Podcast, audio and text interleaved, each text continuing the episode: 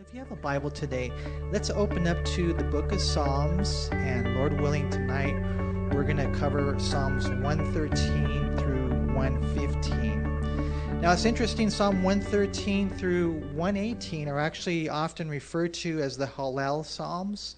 Maybe you've heard of that. And they're a collection of songs sung at the various festivals of Israel. Not the solemn ones, uh, these were actually considered like psalms of joy and so you're going to see uh, halal, it literally means praise. And I know that as, especially as we go through life and we get to know the Lord, man, He's so good to us. He is worthy uh, to be praised. Uh, uh, to me, when I was studying these Psalms, I just wanted to kind of like shout out, Hallelujah, you know. I want you guys to do that, man. And, you know, it's kind of cool. We can do that. Hallelujah. God, you've been so good to me. I should, I should be dead. I should be in hell. I'm not worthy to be blessed with my family and just the, so much that I have been given. And, and God has just been so good to me. And, you know, um, we're going to see that today in so many ways. Uh, we know our God is worthy to be praised. You know, I read a story about a little boy who said to his dad, Dad, let's play darts. I'll throw, and all you have to do is watch and say, Wonderful, wonderful, wonderful. And, and I thought about that. In one sense, that's kind of how it works. God does all the work, He hits the bullseyes over and over and over again, and we say, Wonderful, wonderful, wonderful God that you are. Even when we don't understand, you know, we still say it God, I praise you because I know you never miss the mark. Think about that in our life, you guys. Even though we fail, even though we struggle, I don't know about you, but one thing I'm learning after almost 30 years of being a Christian is that it's a constant battle. Every single day, you know, there you have to walk circumspectly. Every single day, you know, you, you need the Lord, and we fail, but He doesn't fail us. You know, church is not a museum for saints, it's a hospital for sinners. Now, we don't take that lightly, but that's just the reality of it. Who here can say that they would ever go a day without sinning? Thank God for the Savior that we have, you know? And so um, today we're going to see that God is worthy to be praised. Notice what we read in verse 1. He says, Praise the Lord, praise, O servants of the Lord. And I'll tell you what, servants of the Lord especially can praise the Lord. You know, because when you're really serving the Lord, there ain't nothing like it. I mean, you might be caught up in all the world and the things the world has to offer, and, you know, thank God for His grace and just your existence. But when you're serving the Lord, you get to see the wonders of the Lord. Like in John chapter 2, when the servants saw how Jesus made the water to wine with just a thought, that everyone else, you know, they experienced the wine, they tasted it, but the servants knew what God had done firsthand. And that's why when you're involved in ministry, when you're really deeply involved in ministry, you get to witness the wonders of the Lord, especially you, especially us, what grace we've been given to be servants of the Lord. And so, you know, we, we praise him. Praise the name of the Lord. Blessed be the name of the Lord from this time forth and forevermore. From the rising of the sun to its going down, the Lord's name is to be praised. I like what John Corson said. He said, if you haven't been praising the Lord, it's not too late to start. Like it says right here in the psalm, do it from this time forth and forevermore. Praise the Lord. Hallelujah. Thank you, Jesus. And you can do it no matter what you're going through, because no matter what you're going through, it's been filtered through His sovereign will. And if it drives you to Jesus, it's good for you. You praise Him in advance. You praise Him during the storm. You praise Him afterwards. That's the way Christians are to live. You know, it's interesting. In these first two verses, we see the word praise four times, and then the reference to God's name three times. A lot of people believe that might be an allusion to the Trinity. But, but notice right here, it, it says we are to praise the name of the Lord. You know, when I was a heavy metal guy before I was a Christian, I used to listen to this band called Dio, and don't go look it up because he was bad. but I remember he had that song that says, We pray to someone, but when it's all said and done, it's really all the same with just a different name. And there's that mentality out there that says that it doesn't matter what you call, you know, God, it's all the same. Absolutely not. No, his name is Yahweh. And you read the Old Testament, and that, that's his name. Uh, rooted in God's revelation of himself to Moses in Exodus chapter 3, 13 through 14, when he says, When I go to the children of Israel, who should I say sent me? And tell them I am. Tell them I am that I am sent you. And, and then that's the root of the name Yahweh, the self existing one, self sufficient one. I am whatever you need. And then you go to John chapter, I mean, you go to the Gospel of John and you see it over and over again, chapter 6 and 10 and 11 and 14 and 15. All the I am names of Jesus, basically saying, I am whatever you need. And we praise him. Hallelujah. Thank you, Jesus. His name is so wonderful. And so it's important for us to have that. I like Proverbs 18:10. It says, "The name of the Lord is a strong tower; the righteous run to it and are safe." And so, what do you need tonight? You need a friend, you need a provider, you need a healer, you need someone to guide you, you need someone to strengthen you, someone to forgive you, I mean, someone to carry you. I mean, whatever, it doesn't matter what the needs are. He's I am you know, whatever we need. He's Jehovah is salvation. I mean, we're, we're not going to make it to heaven on our behavior. I hope that you've got that through your thick head. None of us are good enough. It's the blood. It's by faith, the childlike faith in the blood of the cross and resurrection of Jesus Christ, that makes me righteous. And so, thank God for his name. He's our Savior. And so we praise the Lord, you servants of the Lord, we praise the Lord. We, we praise the name of the Lord, right? I mean, there's no one like our God. Christianity is the only religion in the world where, you know, we're not, uh, you know, trying to walk up the mountain to meet God. No, He came down to meet us. And that's why there's no ambiguity or confusion in his name. We, as God's servants, we praise his name. Notice it says here, for how long? It says right here, from this time forth and forevermore. You know, I'll tell you what, I love it, you know, when we get to worship and you, uh, you, I don't know, you sense God's presence because he inhabits the praises of his people you know and and think about that we will do this in heaven. I wonder what the sound system's going to be like there. You know all seriously uh, the, the guitars man i love the, the music the drums especially that's why we got the double bass here. I mean just to really feel it. Imagine what it's going to be like in heaven when we're in his presence. We'll do this forevermore. You know, sun up, it says right here, to sun down, from the rising of the sun to its going down. And that might refer to when we do it, right? We do we do it, you know, 24/7, but it might also refer to where we do it from one end of the earth to the other, all the way under the sun. We see we praise God. Why do we do it? Verse 4 because it says the Lord is high above all nations, his glory above the heavens. Who is like the Lord our God, who dwells on high, who humbles himself to behold the things that are in the heavens and, and in the earth? And if I were to kind of try to summarize this psalm, I would say that we praise him because although he's so high, he's so humble. And we're going to see that in, in this psalm. He's El Shaddai, he's God Most High. And there's a song before I was a Christian released in 1982, sung by Amy Grant, called El Shaddai. El Shaddai, El Elyon, Na Adonai, age to age, you're still the same by the power of your name. He's I am. He's not I was, and I will be. He's, he's I am. El Shaddai, El Shaddai, Erkan Ka, Na Adonai. We will praise and lift you high. El Shaddai. It's a beautiful song. You know, there he is, think about it, seated on the most high and holy throne of the universe, and yet willing to come down to planet Earth, this place that's so low for so many reasons, with such care. Think about this, man, that he knows every hair that we have. He knows every tear that we've ever cried. He keeps them in a bottle. He knows our thoughts. And he thinks about us, the Bible says, like the sands of the sea. This is our God, that the clouds are like the dust underneath his feet. I mean, this is who he is. Truly, he's, he's worthy of our praise. God, there's no one like you every single day of my life. Every day. You've kept me, you've sustained me.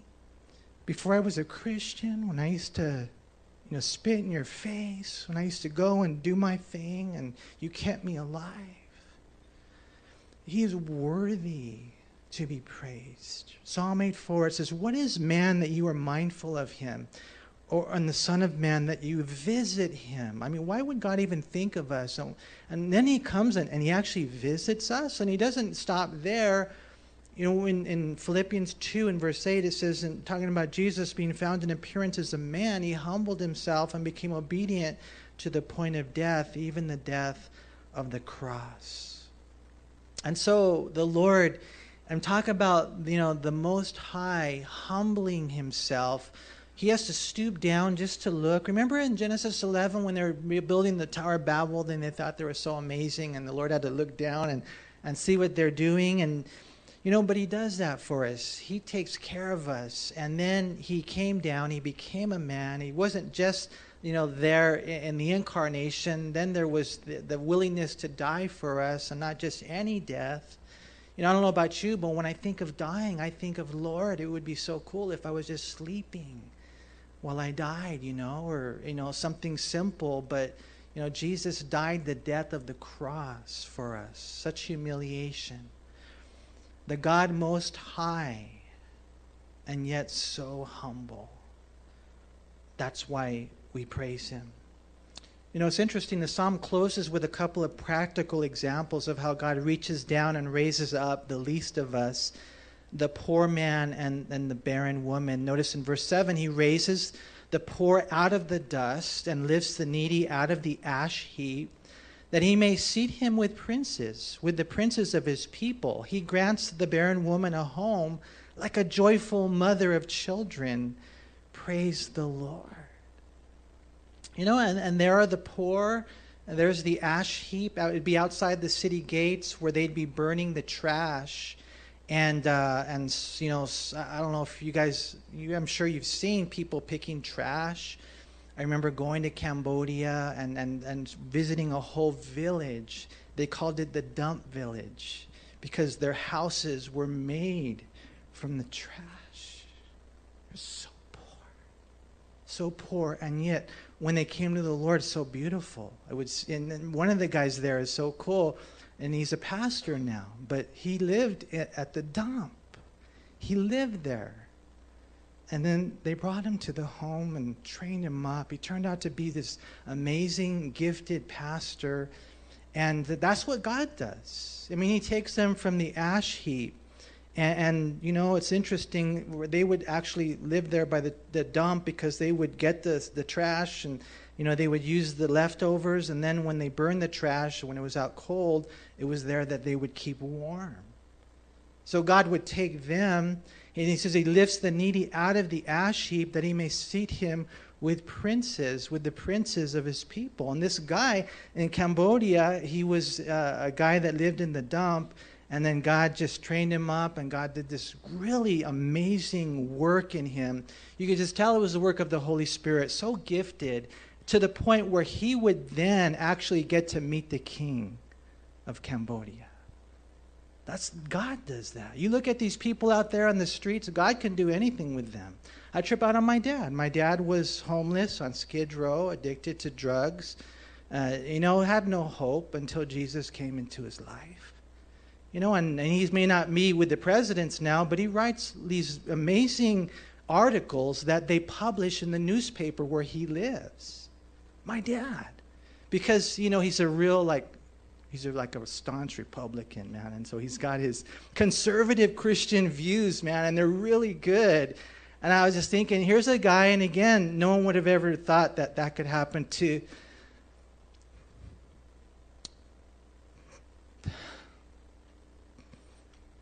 him. God can do that, though. And that's why it's so cool. Sometimes you see these ministries, they go to Skid Row, they go to the homeless. And it, God, if they open their hearts, God can do anything with anyone. Here you have the poor man. He lifts him up the, from rags to riches. And, and, you know, of course, we also know it can be done not just physically, but spiritually, right? That's all of us. Matthew chapter 5 and verse 3 says, Blessed are the poor in spirit, for theirs is the kingdom of heaven. Now, the poor in spirit are those who realize that in all reality, I have absolutely no, I'm spiritually bankrupt. I don't have anything good to offer. Isaiah 64, verse 6 My righteousness is as filthy rags. The best that I could do is like a filthy menstrual garment in the sight of God. I realize that. I don't consider myself to be this good guy, some moral person that, you know, I'm sure God will let me in. You go and you talk to people on the streets and hey, you think you're going to go to heaven? Yeah, I'm a good person. I never murdered anybody. I never been to prison or whatever. But see, they don't realize how spiritually bankrupt they are and how you know, we uh, unfortunately are depraved and wicked, and God is holy, and just this little sin will keep us out of heaven.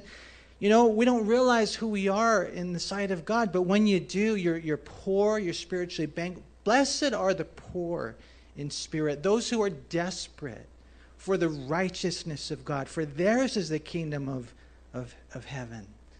There's the kingdom of God. And that's what he's talking about, from rags to riches. That's what God does with us. It's interesting. Ephesians 2 6, it says, And he raised us up together and made us sit together in the heavenly places in Christ Jesus. That's what we read right here. In the spiritual sense, he raises the poor out of the dust and lifts the needy out of the ash heap, that he may seat him with princes, with the princes of his people. I was thinking, because we're made of dirt, we're dirty, huh? Kind of how it works, unless you like, you know, a lot of you guys are addicted to your phone. That's why you're phony. We have to get stuff. It just uh, works that way what God does with and, and he's using these extreme examples maybe for men maybe for women. You know here's this this this barren woman and she becomes a happy mother. You know and you guys know ancient society if you didn't have a child as a female you were social outcast. And what a tough place to be and how difficult that must have been. But then god looks down and god shows up and says sarah you know you're going to be blessed with a child, or Rachel, or Hannah, the mother of Samuel, or Elizabeth, the mother of John the Baptist. You know, to the Israelites, it was a mark of God's gracious blessing. And any of you moms here, you know what I'm talking about when God comes and He blesses you in that way. At the end of the day, the point of the psalm is that God, by His grace, does marvelous and mighty deeds for those of us in need, both in time and eternity. And that's why we praise Him. Think for a moment. Where would we be without Him? Hallelujah. Thank you, Jesus. So high and yet so humble.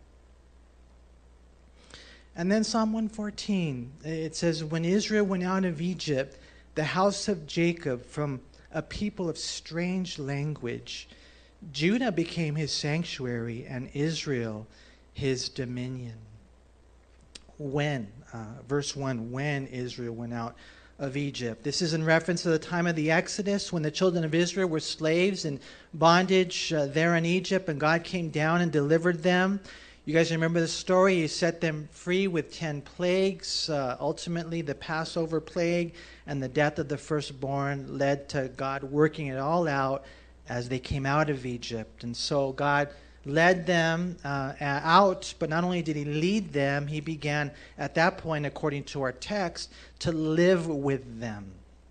Notice again, when Israel went out of Egypt, the house of Jacob, from a people of strange language, Judah became his sanctuary and Israel his dominion. And, and that, that's so cool. We're going to see this. You know, first psalm is he's high and yet humble. The second psalm is he's, he's powerful and yet he lives with us, he's present. Remember the promise back in Exodus 25, 29 45? He said, I will dwell among the children of Israel and will be their God. You know, some say this is in reference to the time of the tabernacle eventually, right? Or the temple eventually, located in Judah. But but according to this psalm right here, I think it is, is when when they came out, when they went out of Egypt. Uh, we're going to see that was it was then that God just said, "I'm going to live with you. I want to live in the midst of you, my people." And that's the way it is. You guys know you don't come to this place and God's living in the building. No, He lives in, with us. For us as New Testament Christians, He lives in us. So think about that. He was with them, right? And, and He says, You're my sanctuary. And, and then, as a result of that, don't you think that changes everything? You know, imagine, you know, you know, you're out there, you're walking down the street, and some guys try to, you know, mess around with you or whatever, and they come up and yeah, a lot of it has to be to do with well, who's with you? Well, you know, you got this big, you know, buff dude or whatever, tatted down, whatever. They probably won't mess with you, right? When you got God with you, that's what he's saying. They won't mess with you. Look at verse three. That when when they saw that God was with them, it says they the sea saw it and fled. Jordan turned back. The mountains skipped like rams. The little hills like lambs. What ails you, O sea, that you fled? O Jordan, that you turned back? O mountains, that you skipped like rams? O little hills, like, like lambs? And you guys know the story, huh? And it's so cool because a couple of songs that we sang today, they were just talking right about this. When there was no way, you made a way. How you moved the mountains, right? The Red Sea was split open so wide, think about it, that three million people crossed over on dry ground and it was a time that eventually it was so deep that the Egyptian chariots were drowned. That that's what God did in the midst of that time when there was no way out. You guys know the story when they came out and Egyptian army behind them and they got their chariots. They have their version of tanks, mountains on this side, mountains on that side, the Red Sea in front of them. What's going to happen? And, that, and then God, He'll often bring us lead us to points like that so he can flex his muscles and he'll just say, Watch, look what I'm going to do.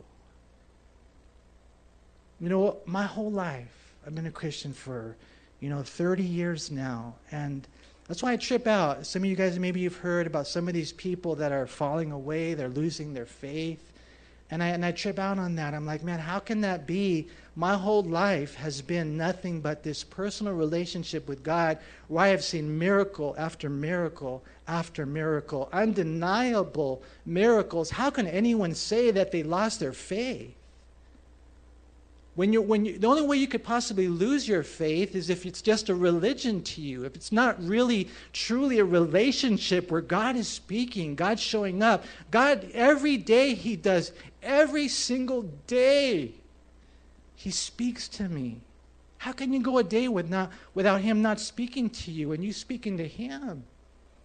All you have to do is take a few minutes and get on your knees and pray and you're going to, you're going to, if you really are truly sincere, you will experience God. What's this guy doing? You know, that now he lost his faith. No, when, the, when you're with the Lord, he, he lives with you and things happen. The Red Sea splits, the Jordan River also splits. We read in Exodus 14 21 through 22 about the Red Sea, and then Joshua 3 14 through 17. God was with them the whole time. Think about that 40 years in the wilderness. And then when they showed up to the Jordan River, he split it open again and they, they fled because of the presence of God.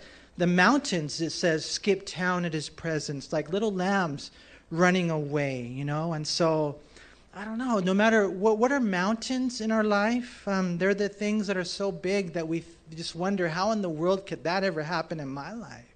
How could that dream ever come true? How could that problem ever be solved? You don't have to figure it out. Just seek the Lord. He'll take care of everything, right? I mean, we look at the, the mountains, Mount Everest, for example, 29,000 feet above sea level. It's huge. It's, it's almost like we can't imagine anything bigger, right? But, but the biggest mountain, planet, or star for that matter is like a little stone that God skips. You guys ever remember you used to throw rocks and they would just kind of skip? Or did any of you used to skip? I mean, it's this kind of That's what God does. Nahum 1, verse 5, it says, The mountains quake before him, the hills melt, the earth heaves at his presence. Yes, the world and all who dwell in it. Revelation 16:20 talks about the day when every island will flee and mountains won't be found. Why? Because God will show up to judge the world. In our in our life, the, the thing that think about mountains and and these rivers that get in the way, so to speak, seas, what are they symbolic of? I think maybe they're symbolic of our enemies. We can't defeat the enemy. None of you here can defeat a single demon. You can't even win the war against yourself. There's no hope for us if we're going to go into this battle on our own flesh. The mountains, the, the, the impossibilities. You know, the Jordan River was there between them and the promised land, right? How am I going to get to this place of victorious Christian living where I become, you know, not a perfect man, but a proper man, you know, a faithful man? How can I ever get there? Well, God has to show up and split the Jordan River, and then you cross through, and then you're there. It's, you're still fighting, but you're living a life of uh, consistency that's what these mountains represent the, the, the, the waters, the seas, the enemies, the impossibilities. What are the enemies to God? Think about that. What are, what are the enemies to God? They're the ones that are beating you down all this time. What, what are they to God? What are the impossibilities to God? Nothing. You know, when I, when I was reading this, it's just amazing to me. They were scared. they, they were scared at his presence. Not just the rivers and the mountains, but look at verse 7. He says, Tremble, O earth, at the presence of the Lord, at the presence of the God of Jacob, who turned the rock into a pool of water and the flint into a fountain of waters. Now it's interesting here when he mentions the rock and the flint. I mean, uh, the rock would actually be a low rock. It's interesting, the, the flint is a selah in the Hebrew language. And so the rock is the low rock, that's the cross. And then the flint is where Jesus is seated right now at the right hand of the Father. It's the high rock. And so you guys remember the whole story, right? In the book of Numbers, chapter 20, when God said to Moses, I want you to strike the rock. That's the low rock. And when Jesus Christ was struck, in Numbers chapter 20 and verse 11. It talks about that in the second one as well. What we find is that when Jesus Christ was struck, the Holy Spirit was then made available to us and he lives within us, right? That's that water from that rock, that low rock, so to speak. But then the second time, and that one specifically, is Numbers 20, when he just says, Speak to the rock. And so there's Jesus, the high rock, the Selah, and what he's there, I mean, all you have to do if you want power, if you want the power of the Holy Spirit, the, the, the torrents of living water, which is what we need, then all you have to do is ask. Luke 11, keep on seeking, keep on asking, keep on knocking. And then we have the Holy Spirit, and He helps us. I mean, without Him, what kind of a husband am I going to be? What, what kind of a dad? I'm going to be. I love my wife and I love my kids more than anything else, anyone else, except for God, right? But I can't. I'll fail. I fail in every role and responsibility that I'll ever have without the power of the Holy Spirit. And so what we find right here is he's talking about this, you know, the, the, the, he turns the rock into a pool of water and the flint into a fountain of waters. And when the Holy Spirit comes into your life, you're not grunting, it's just flowing. And that's where we need to be. A lot of times we don't have that because we're too busy in the world. We're too busy feeding our flesh and we're too busy doing our own thing. We're not taking the time, you know, to sit at his feet and be in fellowship or, you know, to really pray. And again, I don't want to get ascetic or legalistic, but at the end of the day, you know, that's just the way it works. What we find right here is God wants us to have power by the power of the Holy Spirit. Life is completely different when we truly see this for what it is. We shouldn't be the ones trembling. Our enemies should be the ones shaking in their boots because we are walking hand in hand with Jesus Christ. What are you afraid of? I don't know if you're here and you're afraid of something, you're worried about something, you're anxious about. You shouldn't be. None of that, because God is with you.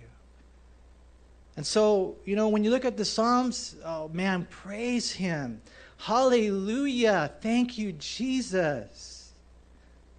Man, praise you, Lord, because even though you're so high, you're so humble so that you would care for me and save me and, and praise you, Lord. Thank you so much because even though you're so powerful, your, your presence is with me so that my enemies flee. And then the last one right here is interesting. Notice in Psalm 115, this right here may be classified as a psalm of, they call it communal confidence. And so when you're looking at different psalms, some of them are what they call communal thanksgiving. That means, like, as a general public, we're thankful, or communal laments, like, you know, as a corporate, you know, congregation, we're, we're lamenting. This one right here is communal confidence. It's like, okay, church, okay, church, let's gather together and let's be confident about this together.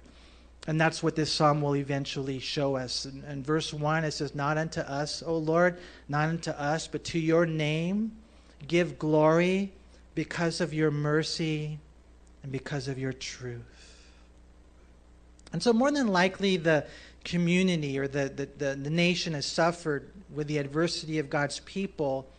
And so, in one sense, it's kind of like the glory of the Lord is at stake. Wait a minute, the Lord is our God, and we're not doing good right here. It's not really looking good for your name. They know we're Christians. So, Lord, do this, save us for your glory. You know, and there's a lot to it. The psalmist wants God to move because times are tough. Uh, and so he says, Lord, do this for you for your glory. But, but when you do move, Lord, I want you to know that we're going to give you all the glory. You know, it's kind of, uh, you guys got to be really, careful. Don't touch the girls or the guys or the gold or the glory, whatever you do. Don't touch any of those things, right? But it's kind of a bummer when you hear people, you know, whatever, giving themselves credit. Be careful when you're sharing your stories. Make sure you're giving God all the glory. Oh, yeah, yeah, I told him this and I told him that. And you know what? He started melting, and next thing you know, I talked him into it or whatever. And man, be really careful. No, we don't give ourselves any glory I wonder sometimes if the reason God doesn't move in particular lives is because some people will take the credit for that. We, we got to make sure we give God all the glory. I remember Chris Tomlin back in 2002, he released a, uh, his second CD back then. Uh, it was on this verse right here, not, not to us. A great song based on this psalm and how, as men and women, we have to be so careful to make sure that we give God all the glory you guys know that there's no man that can do anything that's helpful for anyone. You know, I baptize with water. You know, and on a hot day, I guess you're like, hey, thank you, Manny. And that's about all I can do. You could have done it yourself. What, what can men do? But John the Baptist, who was such a great man, he said, But there comes one mightier than I, whose sandal strap I'm not worthy to loose. He will baptize you with the Holy Spirit and with fire. So, so no man should get any glory. Where we're wicked, we're wretched, but God is so good. And so what we find right here is God, he says, you know, Lord, we, we give you glory. Please move. It's because of your mercy and because of your truth. Almost all other translations use the word love and faithfulness. And so these are all big words. You know, God, we give you the glory for your mercy. I mean, aren't you guys grateful that He hasn't given us what we deserve? Because of your truth. Thank God for His truth in, in the land of lies We have the Bible. I mean, His love. I mean, unconditionally, sacrificially seeking our highest good. That, that's God's love and constant care for us and His faithfulness. He, he never takes a day or a moment off. Imagine where we would be if He did. I mean, so we, we just give Him all the glory all that are those are big words. And god is all those things and more. It doesn't necessarily mean that life is always smooth sailing. Apparently again this psalm was written at a time when things were bad for them even though they were believers. And the pagans were asking them that question hey where's your god? Read that in verse 2 why should the gentiles say so where is their god But our God is in heaven. He does whatever he pleases. Where, where's your God? They say. I don't see him anywhere. And if he's so good and powerful, and you're supposed to be his child, then why are you in this challenge that you're in? And the answer is that the, the God, you know, for the most part, he's invisible and he's incomprehensible. You know, we're going to see later that for the pagans, especially in those days, they were looking for the visual uh, as far as where's God. Nothing to do really with faith for them. But, but so we're going to see no, God's invisible but it's also important to know that God is incomprehensible right there where it says, But our God is in heaven. He does whatever He pleases. And so that's why we go through hard times. You know, as it, as it turns out, His ways are higher than ours. And, and you guys got to know whatever you're going through, that somehow He's going to work it all out for good. I always tell people the only way you lose, though, is if you quit. So don't quit. You just hang on to Jesus. Keep believing in Jesus. Even though I know it's hard sometimes, keep believing till the day you die. That's all. It's not by our works, it's by His work. You just hold to Jesus. And that's what we see right here. You know, to answer your question, He's in, invisible and incomprehensible. He's loving and faithful. And I'm, and I'm praying to Him now, and I'm singing to Him now, and you need to know, and he's going to go on to talk about. He's not like your idols. Look at verse 4. Their idols are silver and gold, the work of men's hands. They have mouths, but they do not speak. Eyes they have, but they do not see. They have ears, but they do not hear. Noses they have, but they do not smell. They have hands, but they do not handle. Feet they have, but they do not walk. Nor do they mutter through their throat. Those who make them are like them. So is everyone who trusts in them. You know, for the life of me, I can't comprehend this kind of idolatry, how they bow down before these statues, and these images, right? That their own hands have created. Did you know that in uh, Hinduism, there are 33 million gods? Think about that. I mean, it's crazy. I remember um, my, my, my friend Gus, his mom would worship statues you know, like the Catholic Church, they have all these statues, and so he would go and he put mustaches on them, and I, I mean, they didn't do anything. Why? Because they're just dead idols. They're just statues, right? They can't do anything. They can't say anything. They can't see anything. They can't hear anything. They can't smell anything. They can't work. They can't walk. They can't even make a noise from their through their throat. Right? And, and what he's implying there is our God does all those things. And it's so cool when you think about that. The, you know, these gods are powerless. And here's what happens so are the people who trust in them. Right? So that's why they're, they're powerless. You know, I was thinking about that time in, in 1 Samuel chapter 5 where the Philistines, they captured the Ark of the Covenant because the Israelites had blown it. And so they put the Ark of the Covenant there in the temple of Dagon in the Philistines. And you guys remember what happened? They came in the next day, and there was their, their god, Dagon. He was the god of fertility, he was the god of grain. And, uh, and there he was, bowed down before the, the Lord, right? The, the Ark of the Covenant was symbolic of the presence of God. And so they, you know, propped him up again, and and the next day, though, there was their god Dagon again. Boom, you know, bowed down. This time he had his head broke off and his hands broke off, right? Just his torso left. And what it was was just a visual of the reality that they're powerless before God. And now I was talking to the guide, uh, the Israel guide, the other day. Last time we went to Israel, and I was telling him, "Hey, there are no more Philistines, huh? No, there are no more Philistines. They worship Dagon, and so Dagon." That's right. That's the reality of it. But look at Israel. Look at Israel. I mean, you guys know, and they're making the news today, and there's just so much drama, and you got these.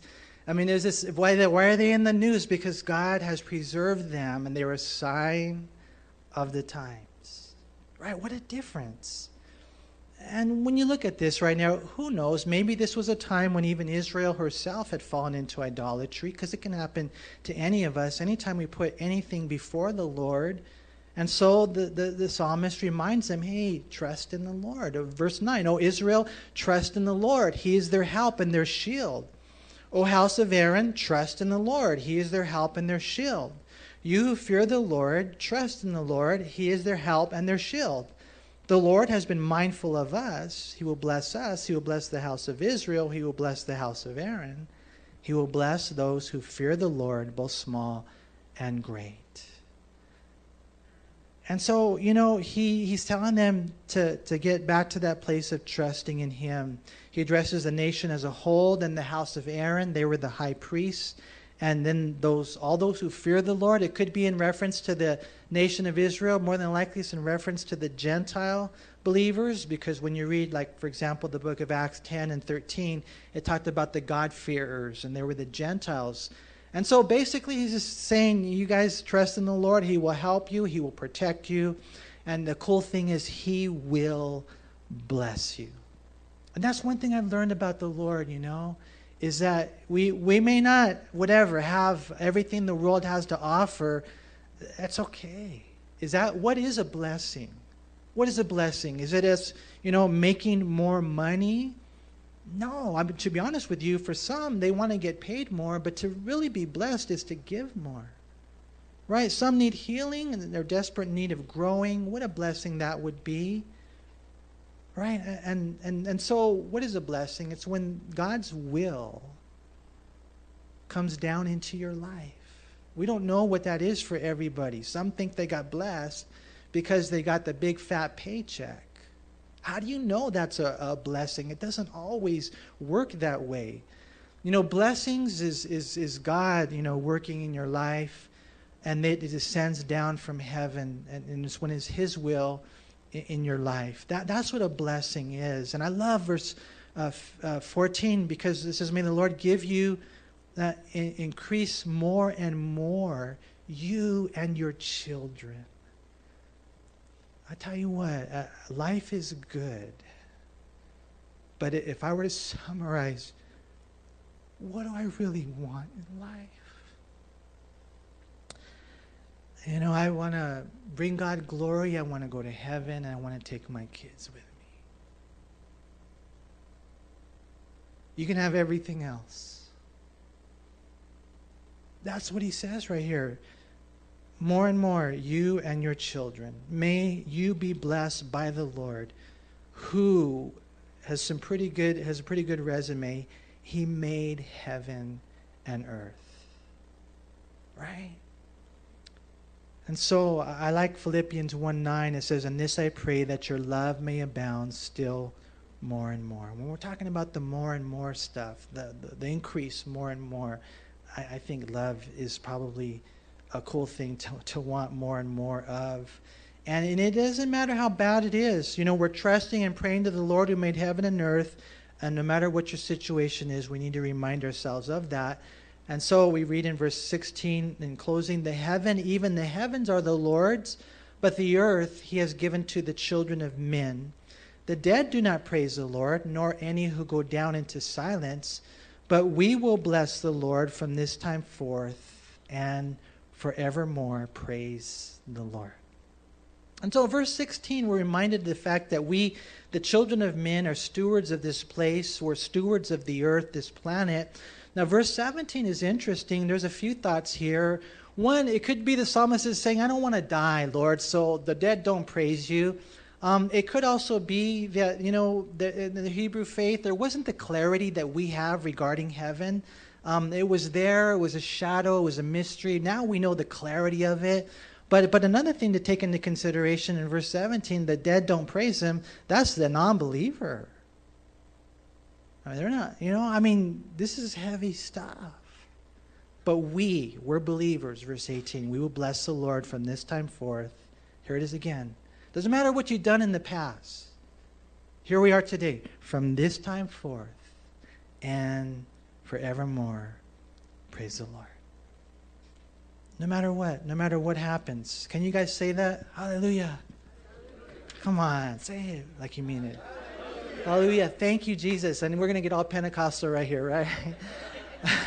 I mean, just no matter what it is, I know you're going through trials. You know, you just praise the Lord because we know that our God, He's, you know, He's throwing the darts and He's hitting the bullseye, and we just have to say, wonderful, wonderful, wonderful, because no matter what it is, we can't understand it, but we know Romans 8 28 that He works all things together for good. Even the things that you think are bad, they're actually good when you're a child of God. Isn't that cool? I'll close with this story. It says they, they were at the company picnic having fun, playing softball Bases loaded. His team is down by one. It's the bottom of the ninth inning, and the boss is at second base. So think about it. You know, your, your company picnic, you're up to bat, right? Bottom of the ninth, two outs, and the bases are loaded, and your boss is at second base. So that's, that's you, if you could visualize that for a second, right? And so Bobby's up to bat. So far, he's three for three, and he's one of those guys that points up after every hit. Have you ever seen baseball players that do that? They point up after every hit. And what he does is he does that to give God the glory. And so here he is in this special situation. And as he's up to bat, he starts praying, Lord, let me get a hit. It'll win the game and show everyone, even my boss, that the Lord is real, that you have your hand upon me. And so here comes the pitch, and he swings for the fence, only to spin around and hit the ground. Wow. He thought to himself, I blew it. A terrible thing that happened. But then Monday morning, his boss comes up to him with a bit of a different look in his eyes, and he says to Bobby, Wow, after you struck out, your wife clapped, you still pointed up, and you both smiled. He said, If it were me, I would have thrown my bat down, gone home, and taken it out on my wife. He said, Maybe there really is something about this Jesus you say changed your life. And even the times where we think we struck out, we hit the ground, I'll tell you what, you just keep your eyes on the Lord and,